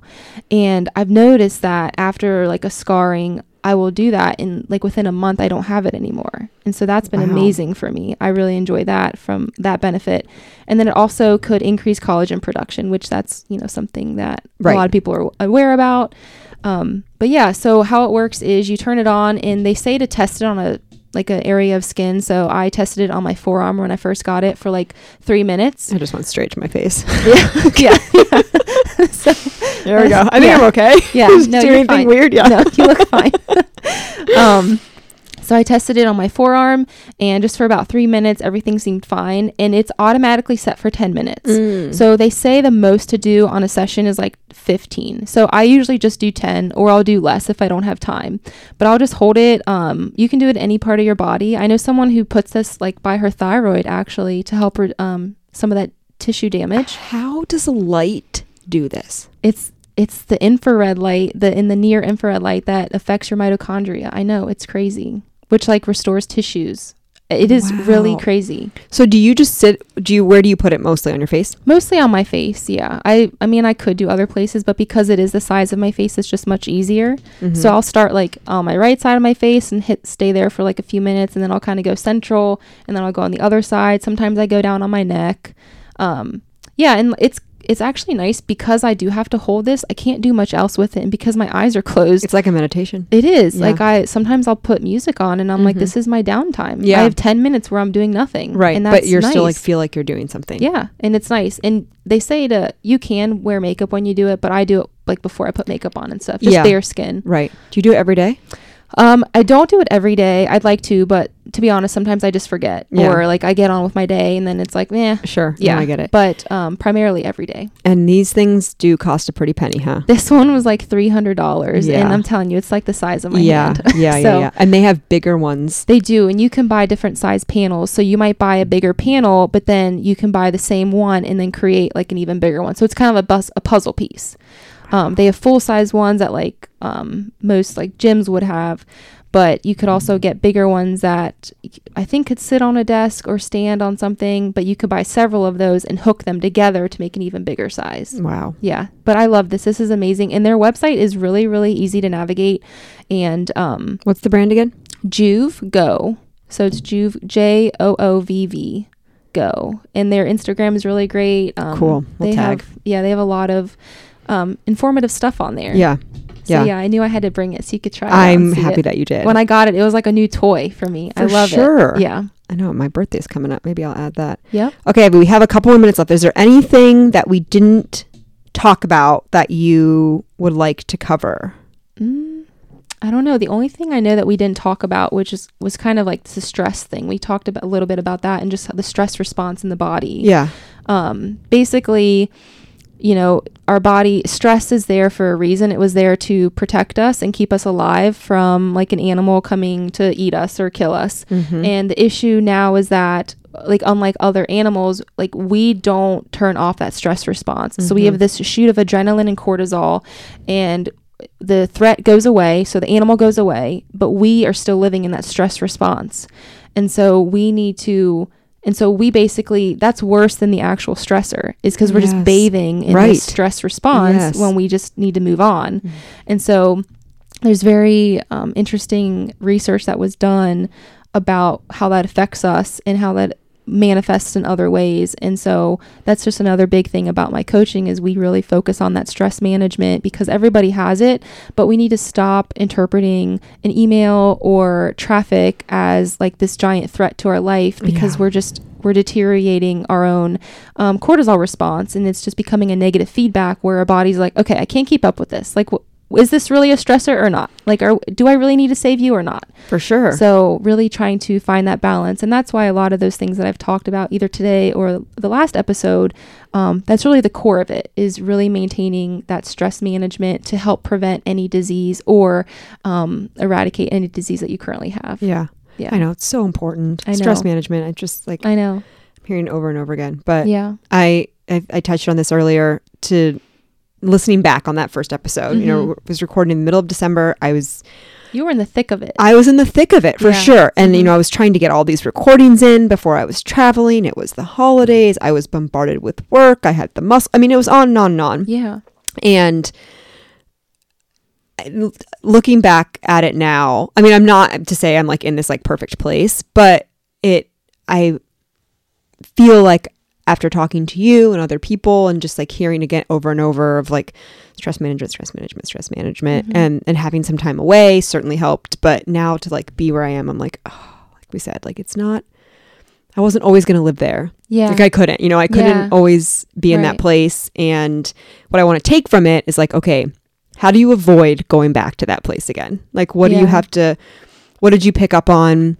You know, what, what the overtraining, whatever it was. Like, Mhm. I'm in such a better place with my workouts now. Like, I feel joyful with my workouts. I was in such a funk. Like, I'm looking forward to everything that I do good. and just shedding, talking about like, should that expectation of myself. yeah, And it's, it's nice to it, wh- feel better. I and that's good. And what I found interesting about what you just said is that you, like, how did I get here and what can I keep doing? Because a lot of times we think that this, like, health or s like stress free life is this destination, Mm. and it's not. No. So, in terms of all the things I did to get to where I am, in terms of my thyroid disease, my autoimmune disease, PCOS, I still incorporate those things. I can't just say, okay, I did all this, now I'm better. mm-hmm. I'm going to go back to how I was living. Right. Like, I have to incorporate these things to maintain where I'm at. Yeah, exactly. I don't Yeah. want to go back there. Right. And like, and there will be arguably another very, very, very stressful period of my life. Right. But now I maybe have picked up some tools along Yeah. the way where I'm like, okay, I'm not going to go back to that place. Yeah. Maybe it- that exact place. Know, I can learn and hmm take things here and there. Well, and major life stressors like, you know, marriage or moving or job change, like those are all unavoidable things. Like Sure. we can't we can't avoid those things all the time. And so it really is about, okay, I have these tools now, so I'm ready to take it on. Mhm. I have my process. yeah. Nothing is going to take me down. Right, right, right. Yeah. Exactly. Okay, we've got to ask the question Okay. if there's been any changes or Okay. maybe some elaboration. What does being fit mean to you? Um, this might be the same as last time, but being fit means um, being strong Mhm. um, in both my mind and my body, um, whatever strong looks like for that individual person, and then also um, taking care of my my emotional well being as well. Because, like I said, I could I could be super super fit and super lean, but then have a really um, chaotic situation on in my head. right. So just really Right. being strong and being capable of doing things. I want to feel like I can at least try. That's Mhm. what being fit means to me. Yeah, yeah. I love that. All right. Where can they follow you? Open house deets, all that good stuff. Yeah, so I am at Evie Takis, or you can search Holistically Restored on Instagram and Facebook. Um, also on Twitter as well. I have my website, holisticallyrestored.com. And then my website is, or I'm sorry, my open house is going to be on Saturday, February 29th from 12 to 3. So swing by whenever you can. I will be there. Yeah, and um, located at 11422 Montgomery Road. We'll It post all this fun stuff Yeah. too. Yeah, so come say hi. Yeah. Thank you so much for coming back Thank on. you for having me back. That was I really appreciate that. yeah. So much, so much info. Yeah. Can't wait. You Yeah. keep posting stuff. I love learning Yeah. th- through your Instagram posts. I want to see a rant happening at the grocery store. So if you Yeah. need me to record that, I'm happy to. Okay. Thank you everyone for listening. Follow me at Chrissy Grody and at What the Fit Podcast. Follow both of my accounts. Do it, please. Um, I don't know why I'm pleading for it, but just do it. Um, what else? Rate and review the podcast on iTunes. It's really helpful for people to find it in the search function. function. So hit the five stars, leave me a comment. You don't even have to say your name. Um, workouts coming up March 14th. What the Fit and God, I forgot I was going to say. What the Fit and Lions Pride Wellness is doing an MMA and mixed mode circuit class. Sign up through the link in my bio. Order your merch. Keep telling people about the podcast. Spread the word. And if you're looking to grow your business, advertise with What the Fit. DM me for information or email whatthefitpodcast at gmail.com. That was a rough one to get through, guys. Thanks a lot.